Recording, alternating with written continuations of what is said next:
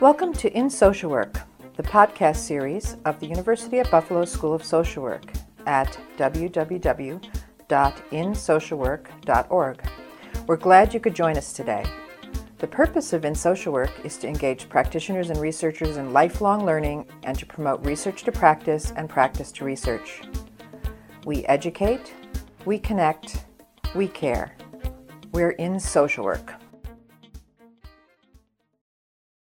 Western New York is a region of seasons, and with three months of summer, we try to get a lot done. Buffalo and our surrounding communities have events going on constantly. One of note was just completed, the Juneteenth Festival of Buffalo. Juneteenth is the oldest known observance of the end of slavery in the United States.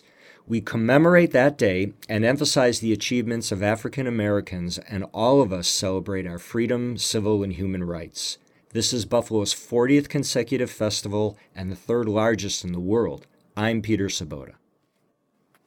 In this episode, our guest Dorlee Michaeli describes how current and emerging social media expands social work career choices and practice. Miz Michaeli tells us how she developed herself into a social worker who is social media savvy and why she believes social media competence is important for current social work practice. She discusses how she believes social media is altering the landscape of social work practice and education, as well as promoting innovation in both because of its prevalence. Miz Michaeli lays out some guidelines for starting a blog and describes trends in the field related to specific social media tools. She concludes with specific recommendations for helpful sites and guidelines for self-branding for social workers. Dorlee Michaeli, M B A, L M S W, is a social worker and social media consultant for both the Center for Financial Social Work and the University at Buffalo School of Social Work. Her work is centered around educating social workers and community advocates on how to help their clients develop a better relationship with their money and how to employ social media to enhance their social work practice. She is also the creator, owner of the w w w dot social work dot career blog. Miz Michaeli was interviewed by Pat Shelley, M S W, the Director of Community Engagement and Expansion here at the U B School of Social Work. Pat interviewed Dorlee in March of two thousand fifteen. Hi, my name is Pat Shelley. I'm the School of Social Work Director of Community Engagement and Expansion, and I'm very pleased to be able to interview Dorlee Michaeli today. Dorlee has been my social media coach for the past two years, and I'm pleased to be able to interview her about her career path, her use of social media, and her expertise on and advice looking at what we might expect in the future of social work regarding social media. So, Dorlee, welcome. Thank you. Glad to be here. So tell us, how did you enter the field of social work after your initial career in the field of marketing with your M B A?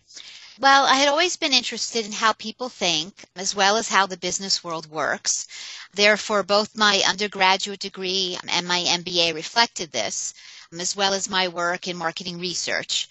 This work was very interesting, and I had progressively moved up the ranks, so to speak, but then the market had a downturn, but this was a blessing in disguise because I had been thinking for a while that I wanted to make a difference on a personal level, and I went for my M S W and never looked back.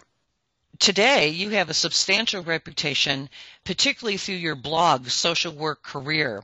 It was used to be called Social Work Career Development, but you've, you know, I think tightened it up now.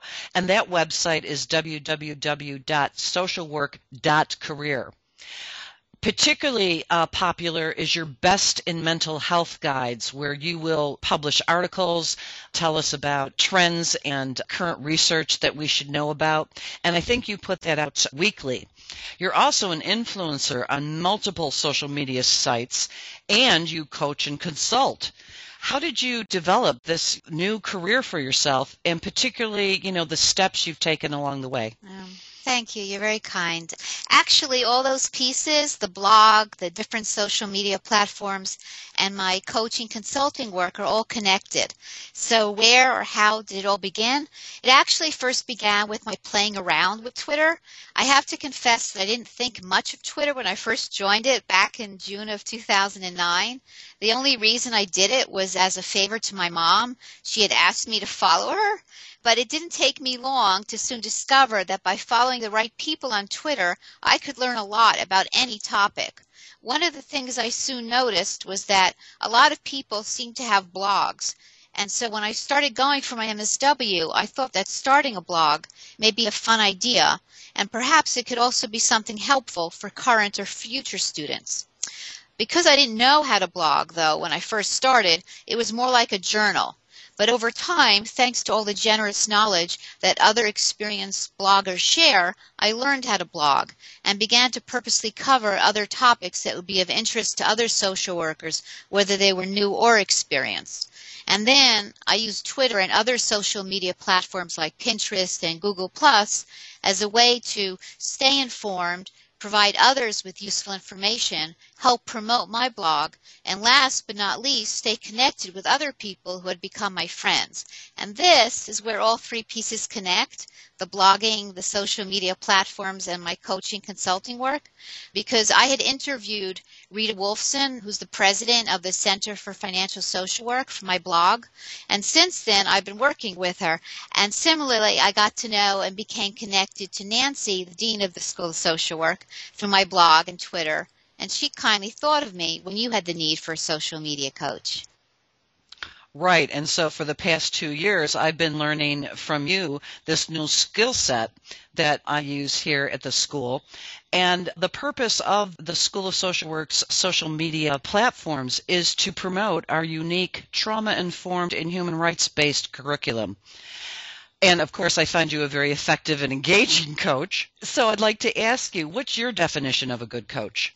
I view a good coach as someone who can provide you with the guidance, tools, and support you need in order to achieve your objectives, whatever they are, and inspire you to do your best. The ultimate goal of a coach, I believe, is to work him or herself out of a job.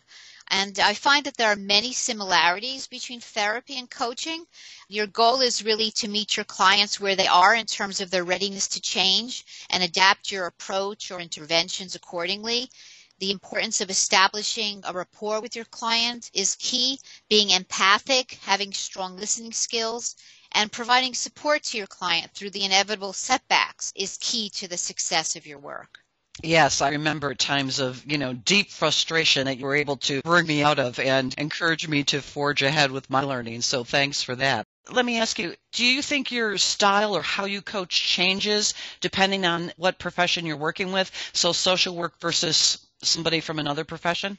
No. My experience has tended to be with other social workers, but I believe that my style would be the same whether I would coach a non-social worker or someone from a different professional background, because regardless of my client's background, I would need to find out what his or her needs are, where he or she is in terms of the readiness to tackle social media.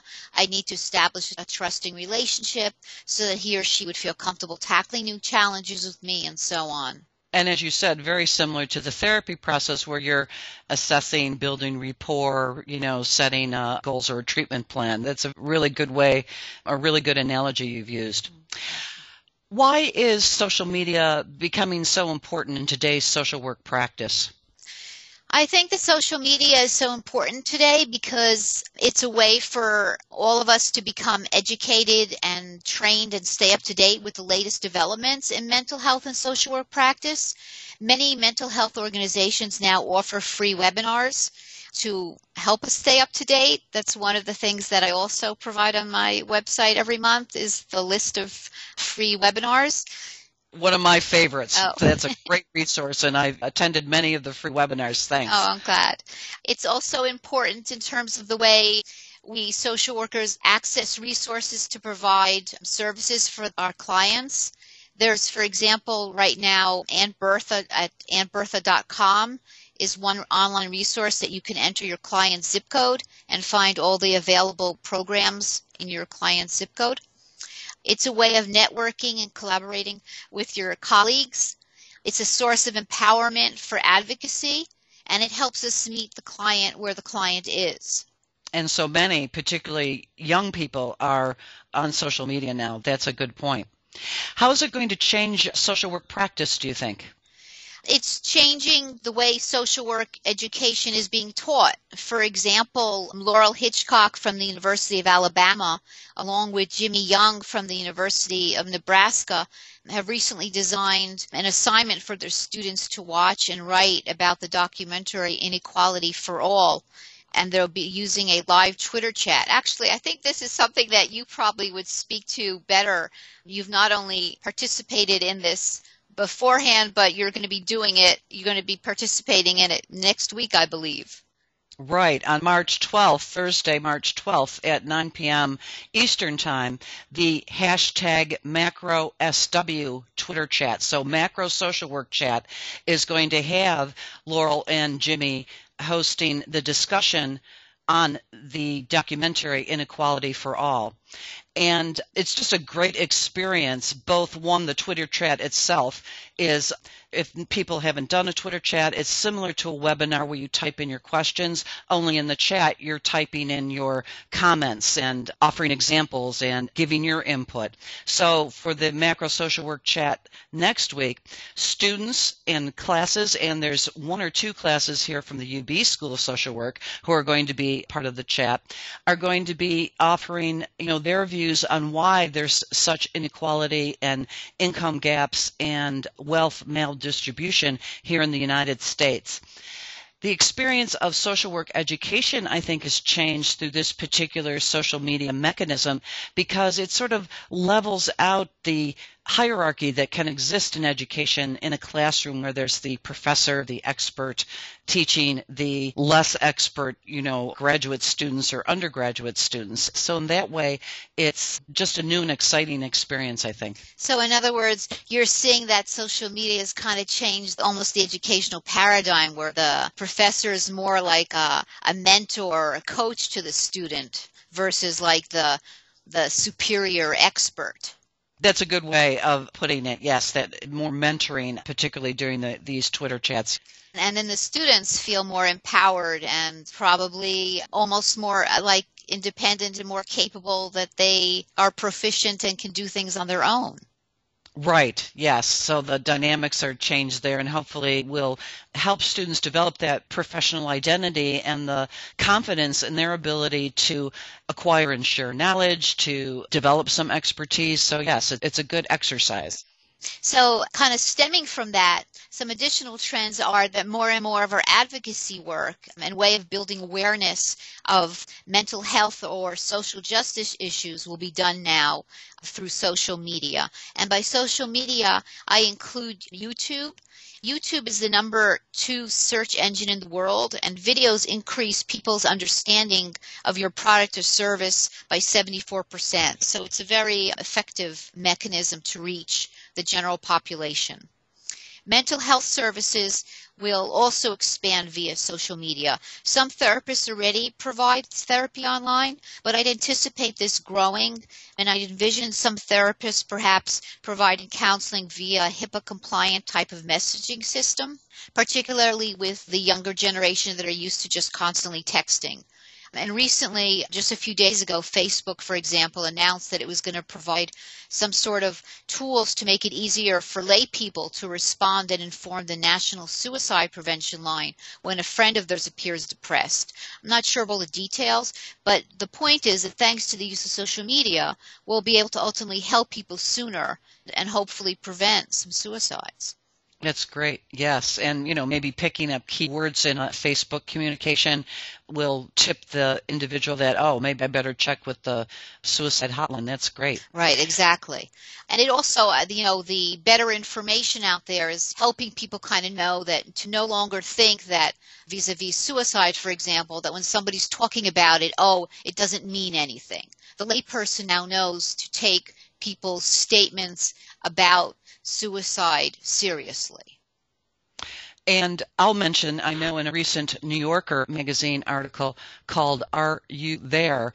a crisis text line was established for teens, of course, because they text all the time, and it's anonymous and safe, and have even developed, you know, shorthand codes for parent in the room and so forth, so that the crisis uh, counselor will be able to know if the speech on the part of the teenager is curtailed at all. So, yeah, lots of exciting developments. In that vein, another nice development from social media is that, you know, it's going to force organizations and mental health professionals to be much more responsive to clients. The whole dynamics are changing. There are now campaigns where actually the clients have even on Twitter gone and hashtag campaigns. I think it was a year or two ago when they did one where it was like what patients say or something. And the takeaway was very clear. They were not feeling listened to by their psychiatrists or their therapists. They do not want to have their feelings ignored. And if they're not going to be listened to, they're not going to be quiet anymore. We're going to hear from them via social media. And this is a good thing so that clients and people who are oppressed now have a place to express themselves, to be heard. And so another way that we can hold ourselves and our profession accountable. Correct, exactly. And then lastly, the social media, I see it as leading to greater innovation in our field. It's going to, and this is a result of the increased collaboration and networking that's occurring thanks to our involvement in social media. New ideas tend to blossom and stem from, you know, our seeing new connections basically from things that are in existence already. And the moment you have people working together from totally different organizations and countries, so they may have applied solution A for one problem, and then you go and like all of a sudden think, well, how about applying solution A for a different problem? So you all of a sudden you have new innovative solutions to problems that once looked unsolvable. Now all of a sudden maybe, you know, we can solve them. So it's, a, it's an exciting time. Right. And exponential expansion in one's network and, you know, around the globe. I know on our Twitter chats, we often have people from the United Kingdom, certainly Canada, and I think we've even had participants from Australia. So, yes, it, it is great. In the area of blogging now, what formula or what outline would you suggest to social workers so that they could establish a similarly ethical and professional blog like yours, like social work dot career? I would recommend that you start out by figuring out first what your passion is. In other words, what it is that your primary interest is, so that whatever it is that you're going to be working on, it's something that you really enjoy, so that work is play. Because whatever you're going to be writing about, you know, it's going to take time. So you want to make sure that you really love it. And it can change. That's fine. But you want to make sure that it's something you love. So that's one. Two, I would recommend that you use your own voice. Show your personality, but at the same time, keep in mind that this is a public forum. So you want to exercise some caution on what you will or won't share. Three, I would try to have some sort of regularity in terms of when you post so that people know when to stop by. I'd be willing to make mistakes because if you're going to be a perfectionist about your writing, you may never write a post. And lastly, give credit to any sources you use. Yes, and again, that I think applies to ethics, reflecting the social work code of ethics for sure. In trends in social media, I've recently heard about simulation training for social workers. Do you know anything about that? Yes. It's a very exciting time. People are definitely developing all kinds of simulation training programs. You know, there's virtual reality and so on. Some of them are still in development, but there are some that exist already today. The University of Southern California, for example, they have one program called MILES, which they use for their current students, which is actually a motivational interviewing learning environment simulation so that their students are able to practice their motivational interviewing skills within a simulation environment. And then there's uh-huh. one that we can use for free thanks to the University of Kent in the U K to develop our child protection skills. They have five different simulation programs which basically allow us to kind of get the feeling of what it would be like to, let's say, work with a family where there is suspected child abuse or neglect, and perhaps there's a hostile environment, and we're getting all kinds of negative responses from different family members or different responses from the child. And we kind of practice in the simulation model with our responses, and we see the parents or the child respond in one way or another, and we learn how to improve our responses. So it's a very exciting time, because it's one thing to learn it in the classroom. It's a whole other thing to be faced with someone who's giving you these hostile um, feedback, and how do you respond? So it's kind of nice to be able to practice it before actually facing somebody who may be angry. And, you know, you're trying your best to protect the child, and how do you do that? So this is an opportunity to do role plays from a remote source. That's great. Yes. Also, you know, we've got new apps coming out every day. Are there any apps that are helpful in our social work practice? Oh, there are so many. I'll just name three. You could use the one that just came out, I think, like two days ago by SAMHSA, called Suicide Safe. That's a nice prevention app. You could, the, another one is a provider resilience app, which is a nice one that helps you kind of check, see how you're doing in terms of your mental health and provide some self-care tips. And then there's uh, Sex Positive, which is a nice shame-free sex education one from the University of Oregon. That sounds great. And how about blogs? Do you see more and more social workers developing blogs? Are there particularly excellent ones out there, aside from the School of Social Work at the University of Buffalo's Social Work Synergy, of course, uh, blogs or, or individuals that you would recommend uh, people follow? There are so many, but if I have to narrow it down, I would probably recommend that if you specifically want to continue your education about the use of social media in social work, to follow Jonathan Singer, Nancy Smith, Rachel West. Those are three good people. In terms of blogs, you would do well with Social Work Tech, Social Work Helper, Social Justice Solutions, and the new social worker, of course. And, of course, there's the U B School of Social Work's new resource, their Social Work and Technology Hub. Right. And if you go to our website, you'll be able to find that under Community Resources, um, Resources, Technology, and Social Work. Great. Thanks for giving us the plug there, Dorlee. We appreciate it. How about guidance for our colleagues regarding personal branding? You know, okay, I'm starting in social media. I've got my Facebook page, perhaps. I'm starting my blog. How can I develop that personal brand?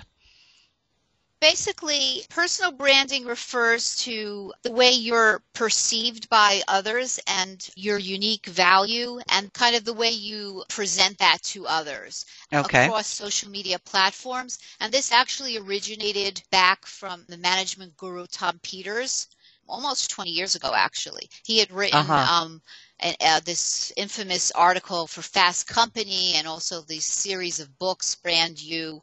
So that's kind of where like it all took off from.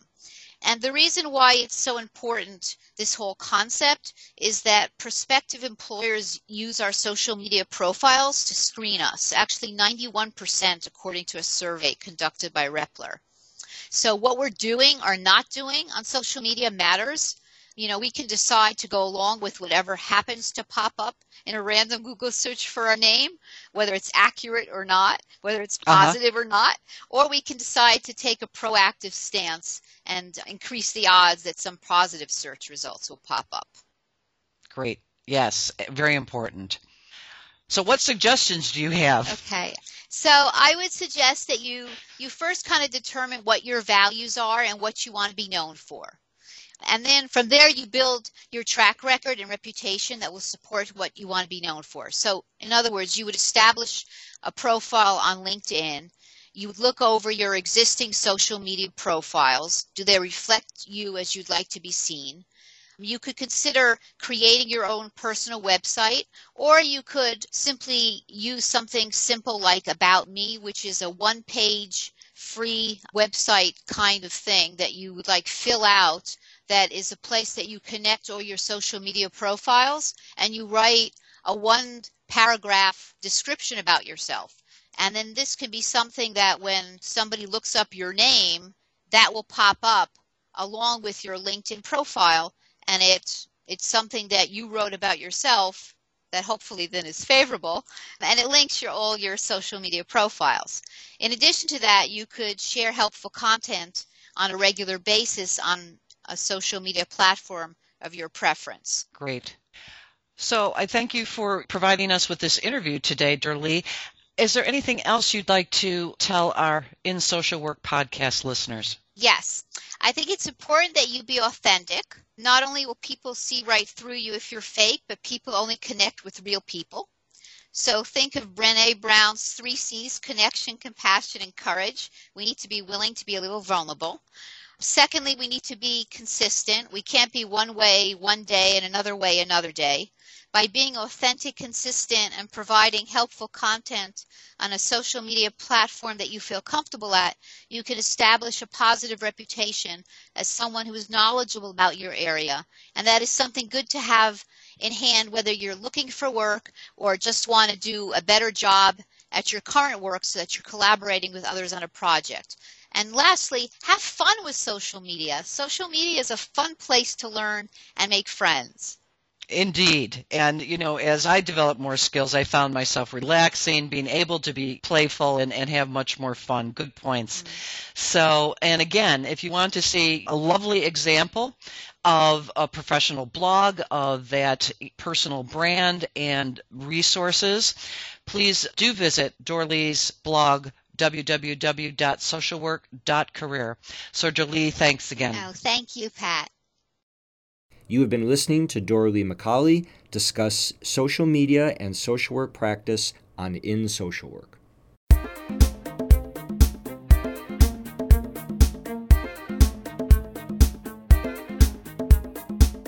Hi, I'm Nancy Smith, Professor and Dean of the University of Buffalo School of Social Work.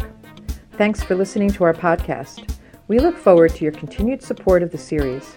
For more information about who we are as a school, our history, our online and on-the-ground degree and continuing education programs, we invite you to visit our website at w w w dot social work dot buffalo dot e d u. And while you're there, check out our Technology and Social Work Resource Center. You'll find it under the Community Resources menu.